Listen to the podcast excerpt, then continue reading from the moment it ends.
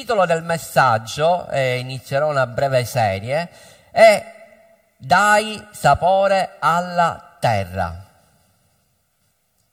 Tu devi dare sapore alla terra.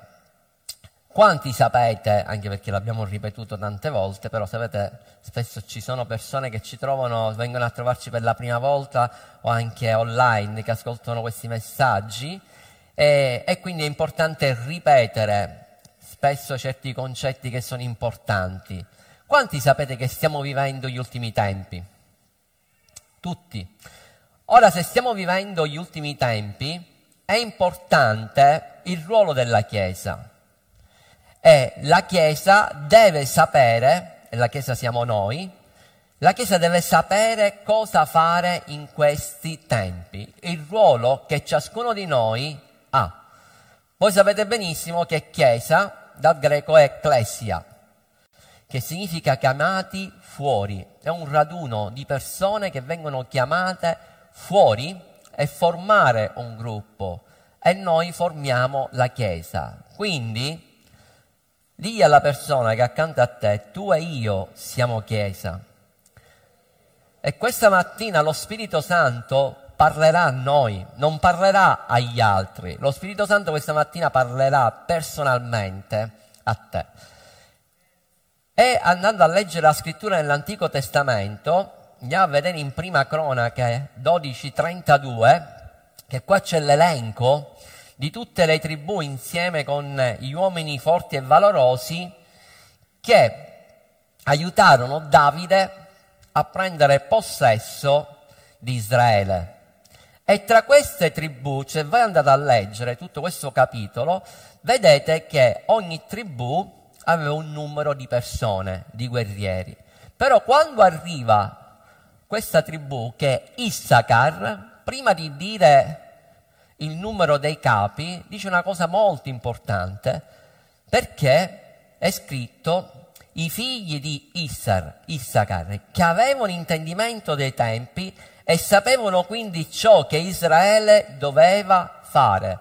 Questa tribù aveva uno spirito profetico, era la voce della Chiesa profeticamente, perché loro intendevano i tempi e sapevano cosa dovevano fare e guidavano il popolo di Israele. E quindi lo stesso ruolo che aveva questa tribù, oggi ce l'ha la Chiesa. La Chiesa è la voce profetica. La Chiesa ha il discernimento per comprendere i tempi che stiamo vivendo e deve sapere quello che fare. E noi, per grazia di Dio, abbiamo la rivelazione della sua parola. Dio ha rivelato alla Chiesa i tempi che stiamo vivendo, quello che dobbiamo fare e come finirà. E la cosa più bella di questa storia è che la fine, chiamiamolo, mettiamolo così come un film, la fine non è tragica per la Chiesa. C'è un buon finale e il finale è che la Chiesa sarà rapita noi siamo la sua sposa e la sua sposa sarà rapita e si incontrerà in, nell'aria con il suo sposo. Amen. Quindi, quando sono iniziati gli ultimi giorni, gli ultimi tempi, l'abbiamo spiegato qualche mese fa, anche al, al ritiro, gli ultimi giorni sono iniziati a Pentecoste, perché è a Pentecoste che è nata la Chiesa. Infatti, l'Apostolo Pietro dopo che è disceso lo Spirito Santo su tutti i discepoli, su quelle 120 persone che erano riunite nell'alto solaio, l'Apostolo Pietro, ripieno di Spirito Santo, prima, il primo messaggio che ha predicato è stato quello su Gioele 2, 28, 28, che dice, dopo questo avverrà che io spanderò il mio spirito sopra ogni carne. I vostri figli e le vostre figlie profetizzeranno, i vostri vecchi faranno sogni, i vostri giovani avranno visioni. In quei giorni spanderò il mio spirito anche sui servi e sulle serve. Il giorno di Pentecoste è iniziato il tempo della Chiesa. Il tempo della Chiesa è temporaneo qua sulla terra, perché molti pensano che la Chiesa sarà per l'eternità, non è così. La Chiesa ha un tempo ed è temporaneo ed è qua, sulla terra. Sarà il regno di Dio, no sarà, è il regno di Dio che è eterno. Amen? E noi saremo per l'eternità nel regno di Dio. Quindi, la Chiesa, che Dio ha stabilito un tempo, avrà un ruolo importantissimo, un ruolo fondamentale. E qual è il ruolo della Chiesa? Il ruolo della Chiesa è che è la voce, è la guida. La Chiesa in questo tempo ha uno scopo, scrivilo, la Chiesa ha uno scopo e una missione, che non sono la stessa cosa, sono due cose diverse, ma che camminano allineati, scopo e missione devono camminare allineati. Qual è lo scopo della Chiesa? Lo scopo della Chiesa è che il sale è la luce della terra. E infatti questo lo troviamo, oggi sarà il centro del messaggio proprio questi versi, Matteo capitolo 5 dal verso 13. E dice così, voi siete il sale della terra, ma se il sale diventa insipido, con che cosa si renderà il sapore? A null'altro serve che ad essere gettato via e ad essere calpestato dagli uomini. Voi siete la luce del mondo. Una città posta sopra un monte non può essere nascosta. Similmente non si accende una lampada per metterla sotto il moggio ma sul candeliere, perché faccia luce a tutti coloro che sono in casa. Così risplenda la vostra luce davanti agli uomini affinché vedano le buone opere e glorificano il Padre vostro che è nei cieli. Quindi lo scopo della, della Chiesa sulla terra è quella di essere sale e luce. Amen. Mentre la missione è quella che troviamo nel grande mandato, in Matteo 28, versetto 18, che dice così, poi Gesù si avvicinò e parlò loro dicendo, ogni potestà mi è stata data in cielo e sulla terra, andate, e questo lo dobbiamo sottolineare, perché sapete quella, quella spezzone, quello spezzone di film che abbiamo visto è toccante. Io vi invito e vi incoraggio a vederlo questo, questo film perché parla veramente della compassione dei per i perduti. Questo soldato poteva scegliere di salvarsi subito cioè insieme a tutti gli altri soldati, si stavano salvando tutti, era rimasto diciamo l'ultimo di quelli che erano indietro e potevano andare direttamente, ritornare a casa, ritornare nella propria pra- patria, ma lui fece una decisione, rischiò la sua vita, dice perché mi devo salvare soltanto io dalle fiamme? Perché devo salvarmi soltanto io dai nemici, dalle bombe? mentre ci sono tanti altri soldati che in questo momento si trovano là in trincea, che stanno rischiando di morire in mezzo alle fiamme, in mezzo al fuoco, e io cosa devo fare? Devo fare finta che non vedo e devo fuggire, devo scappare. A un certo punto Dio gli mette nel suo cuore la compassione per i perduti. E lui prende una decisione, la decisione è, Signore, io voglio salvare più persone possibile, dammene ancora uno. Ancora uno, abbiamo visto il segno che aveva sulle mani del sangue perché per fare scendere le persone con quella corda e quindi vediamo proprio il sacrificio lui, anche se era stanco, affaticato, diceva Signore dammene ancora uno e questa è la missione della Chiesa. La missione della Chiesa è predicare il Vangelo a ogni creatura. E sappiate che questo sarà il filone di tutti i messaggi. I messaggi che noi faremo è un'esortazione ad alzarsi dalla sedia, a uscire fuori e predicare il Vangelo. Perché c'è un concetto sbagliato della Chiesa. Il concetto è quello di venire la domenica, stare soltanto se, stare seduti, ascoltare un messaggio e questa è la, una cosa meravigliosa, potente, quello che ciascuno di noi dobbiamo fare.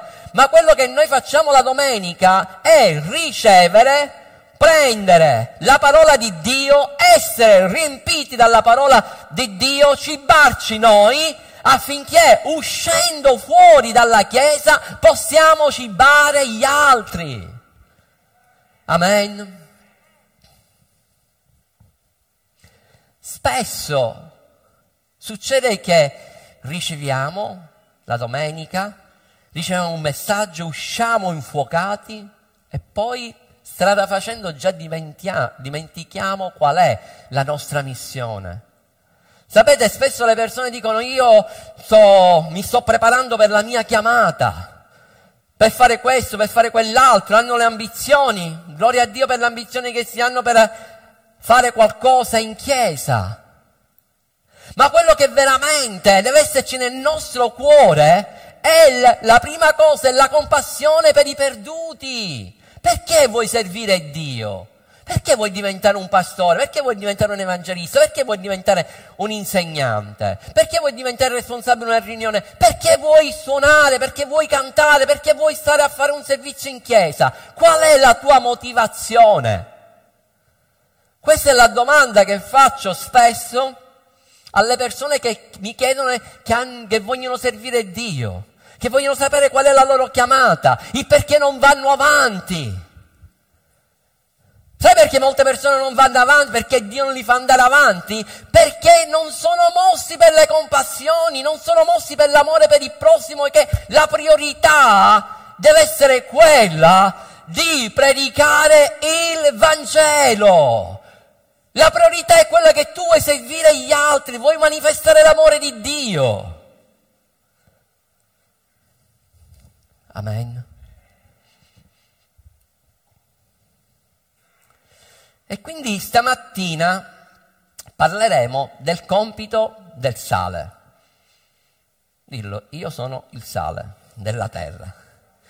Quindi ritornando a Matteo dal capitolo 5, nel primo verso, questo che abbiamo letto, nel verso 13, cosa era successo? Che Gesù, se andate a leggere un po' di versi prima, Gesù aveva chiamato i suoi discepoli mentre stavano lavorando, mentre stavano pescando, e gli disse, venite, seguitemi, e io vi farò pescatori di uomini.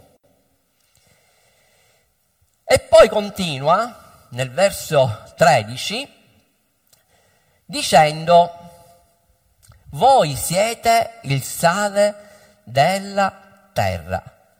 Gesù stava dicendo in quel momento quello che loro erano, cioè che sarebbero stati una grande benedizione per il mondo.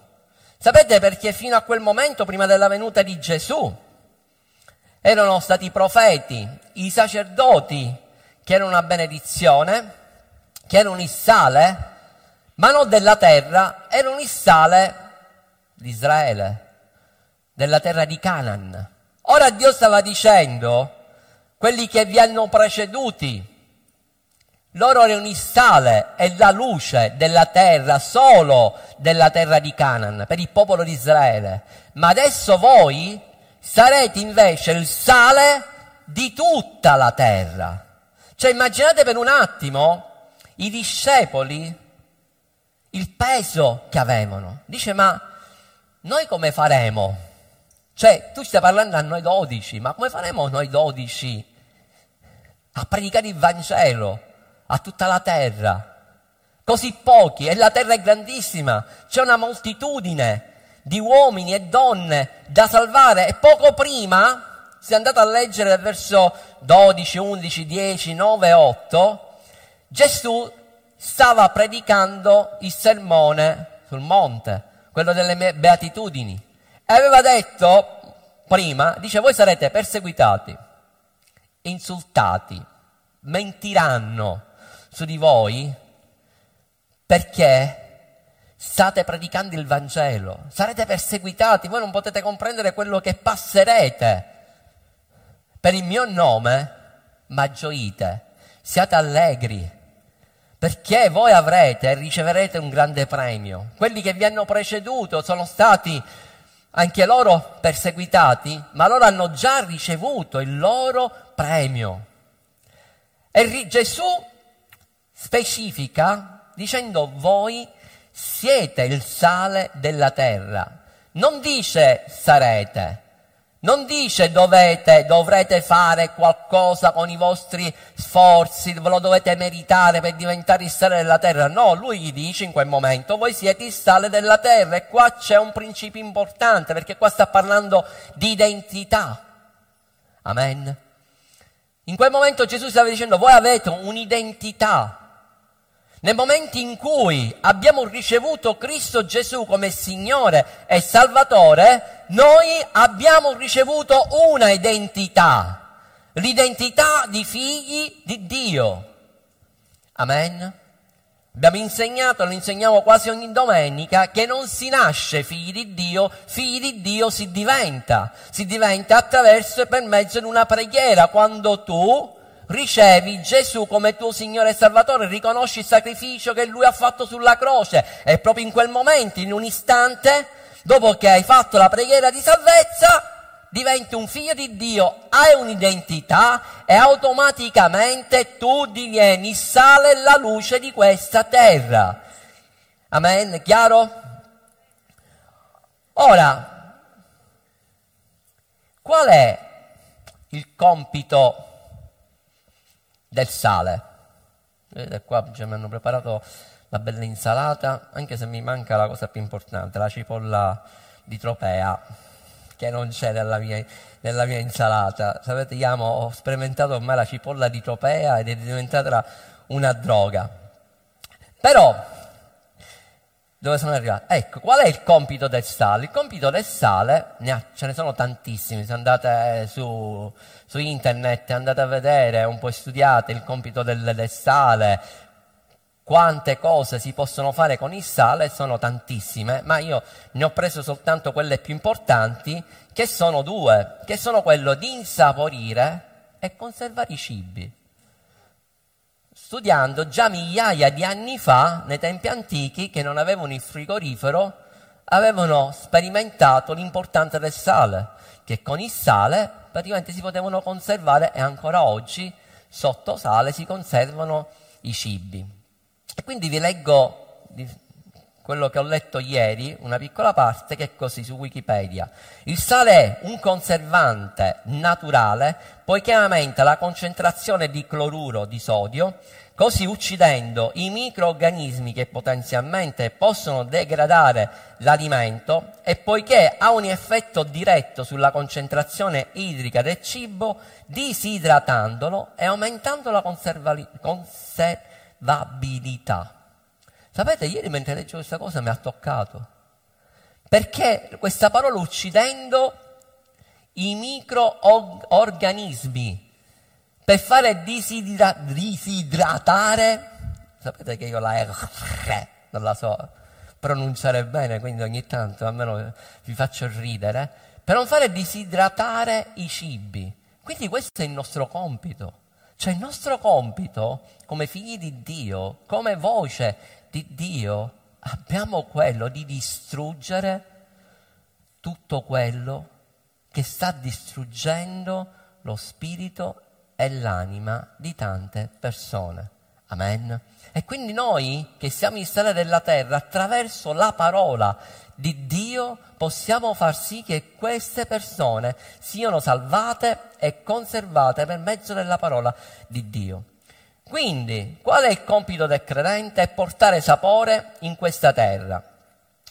I discepoli avevano questo grande compito ed era quello di predicare il Vangelo in tutto il mondo. Loro dovevano mettere sotto sopra la terra.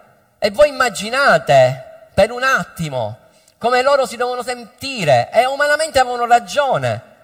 Ma se dovevano dipendere dalle loro forze non ci sarebbero riuscite, ma in loro c'era un mandato e l'unzione di Dio. E dice la scrittura che proprio con quel poco di sale, e quel poco di sale erano quei dodici discepoli, quei dodici apostoli successivamente, quel poco sale ha messo sottosopra il mondo. Domanda, come devono essere i figli di Dio? Colossesi 4:6, facciamo parlare direttamente, facciamo rispondere alla parola di Dio. Questo è quello che noi dobbiamo fare e come dobbiamo essere. Il vostro parlare sia sempre con grazia, condito con sale, per sapere come vi conviene rispondere a ciascuno. E Gesù ancora dice in Marco 9:50 che noi dobbiamo avere il sale in noi stessi, perché se non abbiamo il sale in noi stessi, noi non possiamo stare in pace con gli altri. E da quel versetto precedente che abbiamo letto, di Colossesi 4:6 dice che il vostro parlare sia un parlare con grazia. È meraviglioso quando arrivano i figli di Dio in un luogo e iniziano a parlare e parlare la parola di Dio e parlare con grazia, cambia l'atmosfera. È vero o no? E le persone se ne accorgono perché cambiamo, per così dire, il sapore. C'è un condimento nuovo. Perché il nostro modo di essere, il nostro modo di parlare, già il fatto stesso che siamo presenti, cambia tutto attorno a noi. Ma cos'è che cambia? Il nostro modo di fare, il nostro modo di parlare. Com'è il tuo modo di parlare? Quando parli, escono parole di grazia? Le persone quando ti ascoltano, ascoltano parole di grazia che escono dalla tua bocca? Parole di amore? Parole che cambiano l'atmosfera o escono dalla tua bocca parole che non sono, non voglio dire, non voglio aggiungere altro, dico semplicemente che non sono parole di grazia dove le persone dicono ma tu mi stai avvelenando. Tu non mi stai dicendo, non mi stai dando parole di grazia.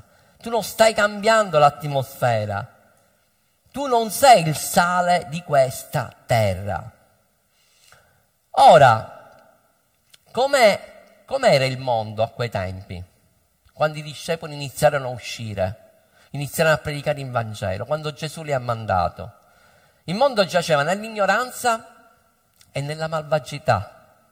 E quindi Dio, Gesù li manda avanti e dice, voi state andando in un mondo dove c'è ignoranza della parola di Dio, c'è malvagità e voi dovete cambiare, dovete cambiare questo mondo. Non solo, e lui gli dà anche un ordine dicendo, Gesù gli dà un ordine ben preciso e gli dice, voi dovete andare a Gerusalemme, non vi dovete muovere fino a quando non arriverà lo Spirito Santo, ma dopo che arriverà lo Spirito Santo, voi dovete lasciare Gerusalemme e andare per tutto il mondo a predicare il Vangelo.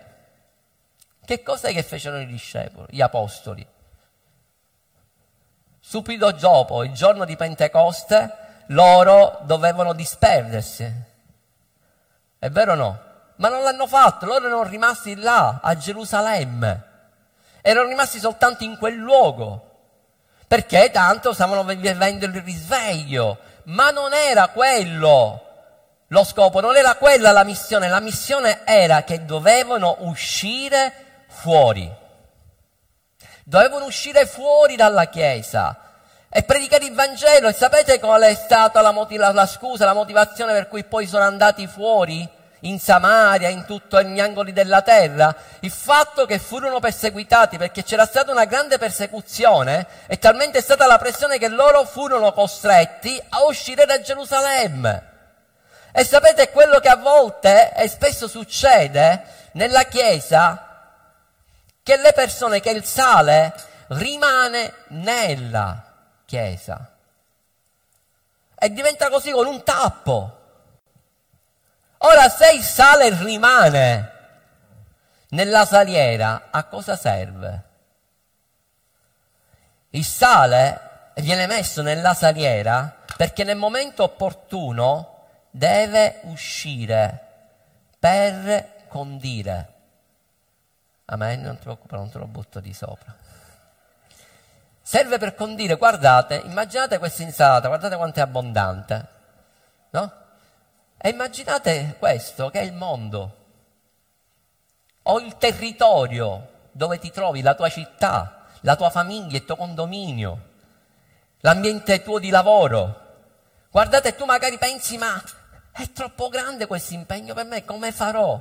La Bibbia dice che un poco di sale, guardate, ed è quello che hanno fatto i discepoli, quel poco sale, ha condito quella insalata. Amen. Ma non so quanti di voi fate l'insalata, quanti di voi fate l'insalata? Allora, a me mi hanno insegnato una cosa importante, che prima devi mettere il sale, quando è asciutto, però poi deve succedere un'altra cosa importante, perché il sale si deve sciogliere. Amen. Perché altrimenti il sale è così semplicemente disperso, ma il sale si deve sciogliere e per sciogliersi deve essere inumidito. E com'è che si inumidisce il sale per sciogliersi? Con l'olio, bravo, oppure con l'acqua. E l'olio serve da collante, perché l'olio poi scioglie il sale e lo unisce insieme all'insalata. È olio d'oliva buono questo? Quindi, guardate, abbiamo messo il sale, poi gli mettiamo l'olio e diventa tutt'uno. Cosa rappresenta l'olio? L'unzione. Ed è l'unzione che dà la capacità di poter predicare il Vangelo, di poter essere uno, poter essere ben amalgamati e poter predicare il Vangelo. La stessa cosa succede con l'acqua. Ieri mi sono andato a studiare se era giusto o sbagliato il fatto che noi mettiamo sempre l'acqua, il sale, nell'acqua prima di mettere di calare la pasta, perché se ne va in ebollizione prima. Vero? Lo sapevate questo, no? Che ha questo... E in effetti è così, che se tu metti l'acqua prima, cioè metti il sale prima, l'acqua si va in ebollizione. E così, guardate, il sale, che in questo momento è duro, nel momento in cui lo metti nell'acqua, inizia a sciogliersi. Che cosa rappresenta l'acqua? È la parola di Dio. Quindi il sale deve camminare sempre insieme e allineato con l'olio, unzione, e con l'acqua che è la parola di Dio. Amen. Ora, qual è il messaggio di questa mattina? La Chiesa non deve essere una saliera. Perché il rischio è questo, che ci gonfiamo della parola di Dio e non, fa, non mettiamo in pratica quello che la parola di Dio ci insegna. Tu devi essere il sale di questa terra e devi uscire. E io questa mattina vi voglio lasciare proprio con questo messaggio, che dovete essere il sale e il sale quando arriva si deve sentire. Amen.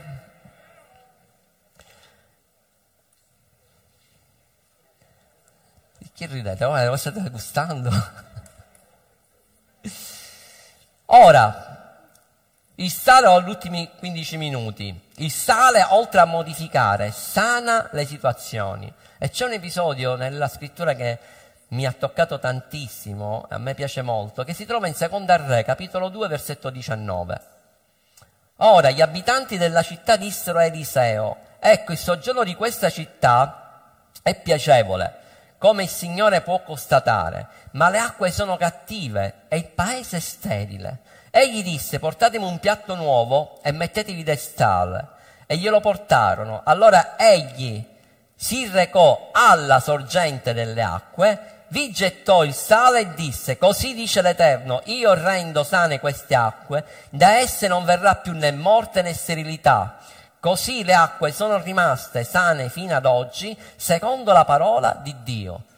Cosa era successo? Eliseo aveva preso il posto di Elia. Ricordate, dopo che Elia è stato rapito, rimasto il mantello di Elia, Eliseo lo ha raccolto, lo ha rotolato, ha aperto le acque del Giordano, lui ha passato il torrente, chiamiamolo così, ed è entrato ad Gerico. Ora, Gerico era stata ricostruita in disubbidienza perché Dio aveva ordinato, dopo che Giosuè aveva conquistato questa città e l'aveva completamente distrutto, che nessuno doveva ricostruire questa città, che questa città sarebbe stata maledetta, sarebbe stato maledetto chi l'avrebbe ricostruita. E un suddito del re Acab, il marito di Jezebel, siccome lui aveva seminato questo, diciamo tutto il contrario, la ribellione alla parola di Dio, costruì questa città, ricostruì la città di Gerico e se andate a leggere la storia, i suoi figli morirono. Ora questa città era maledetta, ma in questa città c'erano delle persone che volevano servire Dio, che volevano accogliere i profeti, ma la città era maledetta. Perché? Perché c'erano le acque che erano avvelenate e non cresceva più nulla, la, il paese era sterile. Qual è stata la reazione di Dio attraverso il profeta? Era quella che dice no, siccome è maledetta, siccome quelli che l'hanno ricostruita in ribellione, no, per amore di quel popolo, Dio attraverso il profeta Eliseo ha guarito quelle acque. E com'è che ha guarito quelle acque? Dice la scrittura, guardate perché queste sono cose simboliche. Preso un piatto e ieri, mentre stavo andando a vedere il significato del piatto, che significa prosperità, abbondanza, eccetera, la traduzione dall'ebraico all'inglese, sapete cos'è? Crociera, che significa croce. Cioè in mezzo era la croce dove porta guarigione. Ma cos'è che lui ha fatto? Ha messo, ha fatto mettere un po' di sale in quel piatto, sulla croce, fatto mettere un po' di, di sale. È andato dove? Non è che ha buttato quel sale nelle acque. Quel sale l'ha messo dove? Dove l'ha gettato? Nella fonte. È andato direttamente alla fonte delle acque, dove quell'acqua usciva che era malata, e l'ha guarita. E lui dice, Dio stesso ha guarito queste acque alla fonte, che cosa rappresenta quella fonte di acqua? Rappresenta il cuore, rappresenta il cuore dell'umanità che è malato, è avvelenato, c'è sterilità.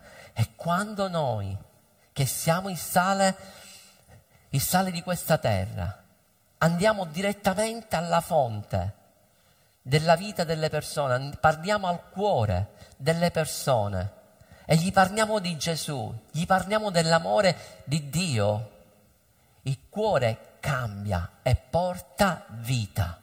Amen. Quelle acque che uscivano da quella fonte erano state sanate e guarite e ovunque andavano quelle acque là dove c'era sterilità, Iniziò la fertilità, la prosperità, la benedizione e l'abbondanza perché c'era stato qualcuno che aveva sparso il sale.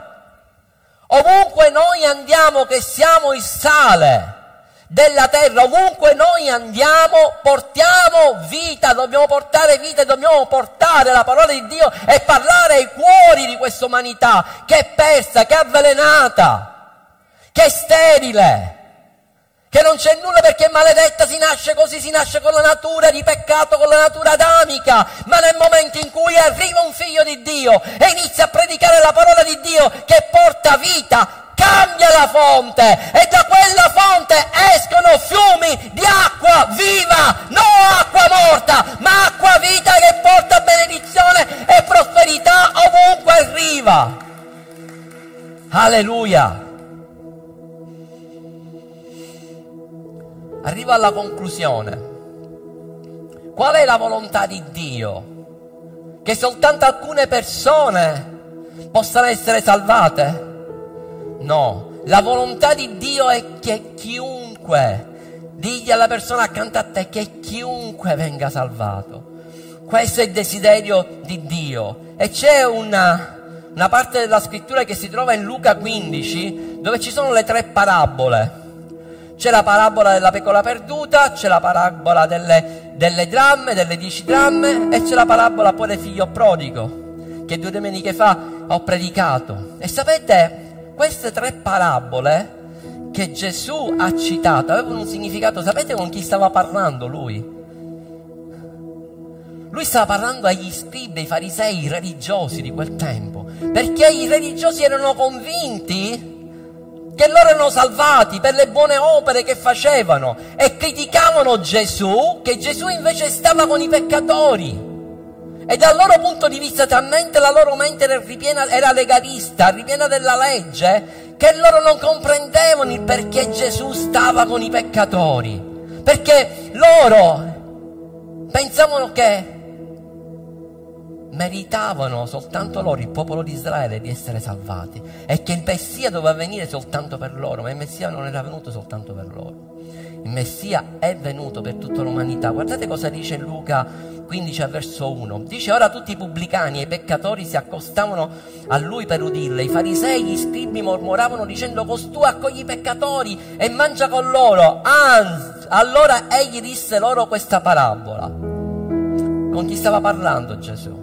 Gesù stava parlando con loro e gli diceva, stava dicendo qual era il cuore del Padre. Dice quest'uomo, dice qual è fra voi, fra di voi che parlate, vi sentite tutti a posto. Se ha cento pecore ne perde una, lascia le 99 nel deserto non va dietro alla perduta finché non la ritrova. E quando la ritrova se la mette sulle spalle tutto contento. E giunta a casa convoca gli amici, vicini e dice loro rallegratevi con me perché ho ritrovato la mia pecora perduta.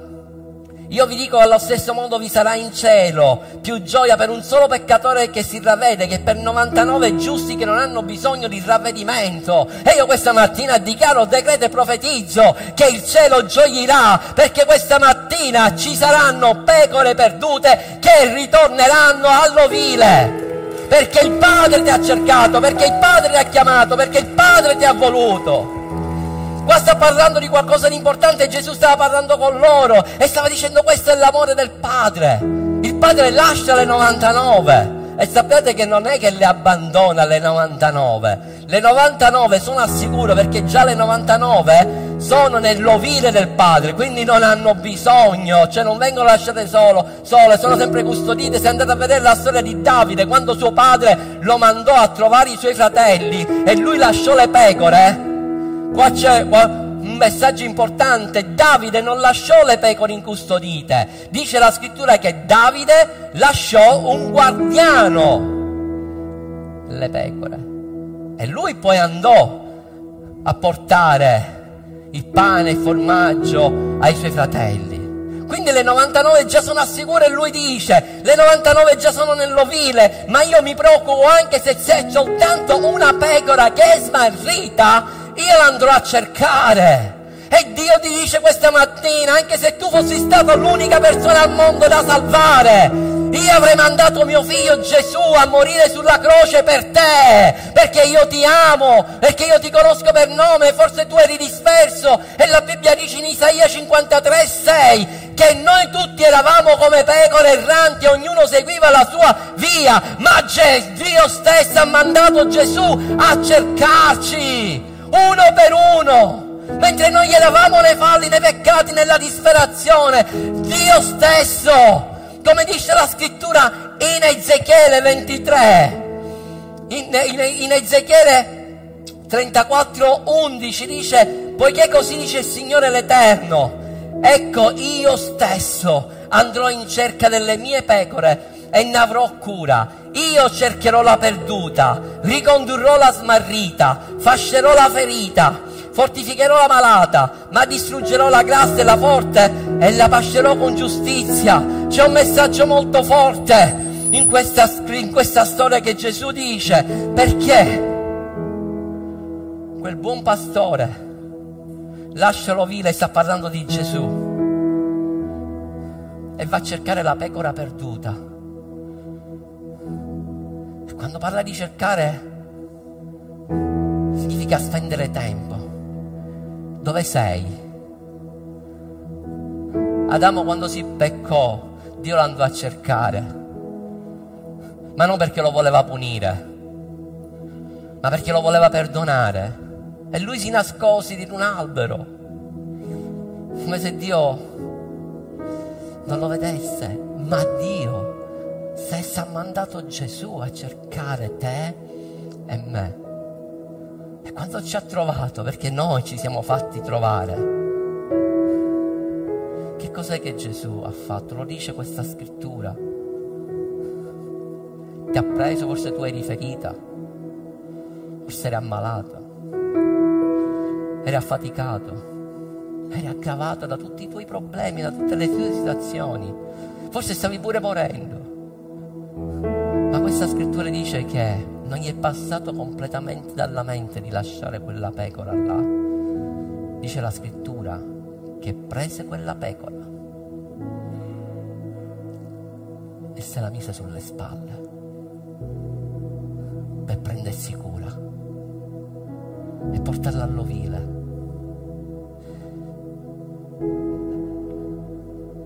Ed è quello che lui ha fatto con noi. Pensaci per un attimo quando lui ti ha trovato, perché ti ha detto io sono qua, ho bisogno di te. E forse eri a terra, eri ferita, eri morimonda, ma lui è venuto e ti ha detto figlio mio, figlia mia, adesso che ti ho trovato, io stesso mi prenderò cura di te, ti metterò sulle mie spalle, cammineremo insieme, inizieremo un cammino insieme e mentre camminiamo, io ti guarirò, guarirò il tuo cuore, guarirò tutte le tue ferite, ti ristorerò affinché anche tu possa uscire un giorno fuori all'ovile e possa andare a cercare le altre pecore perdute. A questo noi siamo stati chiamati.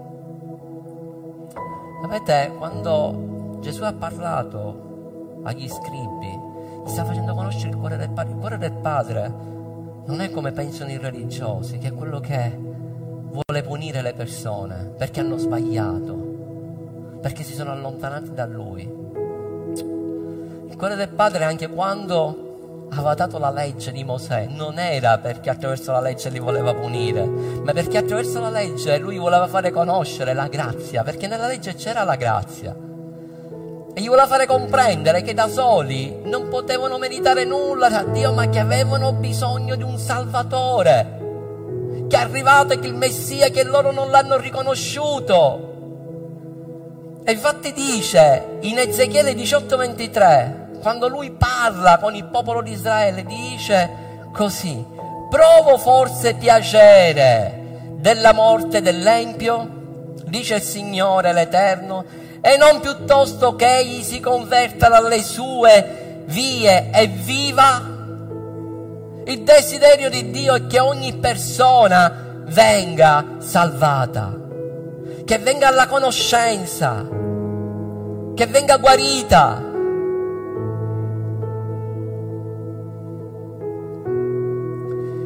Ovunque arriviamo noi, ovunque arriviamo noi, arriva la presenza di Dio con noi, perché dentro di noi c'è lo Spirito Santo che deve cambiare le circostanze.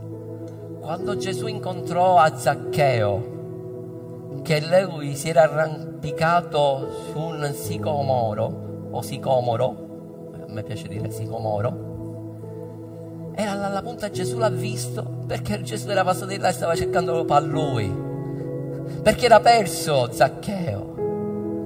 Ma Gesù era proprio là di passaggio come quando è andato a, Gerico che ha incontrato il cieco, come quando è andato in Samaria e ha incontrato in quel pozzo la donna samaritana, perché c'erano degli appuntamenti, perché era, era stato Gesù stesso che aveva stabilito quell'appuntamento e era andato a cercare quella donna samaritana che era perduta. Era andata a cercare a Zaccheo quando incontrò a Zaccheo gli disse, dice oggi la mia presenza sarà a casa tua. E quando la presenza di Gesù che lui è per eccellenza il sale che è venuto qua sulla terra è cambiata l'atmosfera in quella casa al punto tale che Zaccheo cambiò che Zaccheo si ravvide, che Zaccheo comprese soltanto con la presenza di Gesù che lui era un peccatore. Si pentì e restituì tutto quello che lui aveva. Gesù ha detto, Giovanni 14, 12, anzi scusate, in Luca 9, 19, 10, perché il figlio dell'uomo è venuto a cercare e salvare ciò che era perduto. E concludo con questo verso, che stamattina, anzi stamattina ha parlato tantissimo, perché mi ha aperto gli occhi su questo verso, mi ha fatto comprendere veramente il significato che è proprio questo in Giovanni 14, 2, 12 che dice in verità, in verità vi dico che chi crede in me farà anche egli le opere che io faccio, anzi ne, più gran, ne farà più grandi di queste perché io vado al Padre. Quando tu leggi questo versetto, cos'è che pensi? Pensi alle opere, ai miracoli soltanto che Gesù ha fatto. E spesso predichiamo su questo versetto dicendo noi possiamo e faremo le stesse opere, gli stessi miracoli faceva Gesù, anzi ne faremo di più. Ma sapete il vero messaggio? Qual è di questo verso? Farete le stesse opere che ho fatto io. Quali erano le opere che ha fatto Gesù? Erano soltanto i miracoli che Gesù ha fatto, quello che salvava, uh, risuscitava i morti, faceva alzare i paralitici, guariva i malati? No. Le opere che faceva Gesù era quello che sfamava coloro che erano affamati, dava da bere a coloro che avevano sete le opere che faceva Gesù, se tu vuoi fare veramente le opere che faceva Gesù, non è facile. Che Gesù si mise a lavare i piedi ai suoi discepoli, persino a colui che l'avrebbe tradito. C'erano due fratelli che dicevano, che fecero dire alla, dalla mamma Gesù, dice sai, quando sarai in cielo metterai i miei figli una a destra e una a sinistra. È stato detto questa cosa mi ha toccato in questo full immersion. Dice sì. Dice ma loro sono disposti a stare alla destra e alla sinistra a posto dei ladroni. E alcuni poi fecero le stesse opere di Gesù. Pietro, Paolo, Pietro morì crocifisso sottosopra e dice perché io non sono degno di morire come è morto il mio maestro. Queste sono le grandi opere che noi siamo chiamati a fare qual era la motivazione che spingeva Gesù a predicare il Vangelo, a guarire le persone. Era la compassione per i perduti. E quando Gesù, ascoltami, predicava il Vangelo, quando Gesù guariva, Gesù che è onnisciente perché lui è Dio, lui già conosceva il futuro di quelle persone che stava guarendo. Sapete questo, no? Quindi mentre lui guariva le persone, tra quelle persone che lui stava guarendo, c'erano persone che sarebbero successivamente forse diventati degli assassini, dei ladri. Avrebbero commesso altri tipi di peccati, ma Gesù in quel momento sapeva, lui era mosso a compassione, non faceva distinzione alcuna perché diceva che chiunque andava da Gesù veniva guarito. La differenza stava poi nel cuore di quelle persone, se oltre alla guarigione ritornavano da Gesù. Come dici lebrosi, dei dieci lebrosi soltanto uno, tutti afferrarono la guarigione, ma soltanto uno al ritorno da Gesù per ringraziarlo. E questa mattina qual è la tua scelta? Qual è la scelta che tu vuoi fare?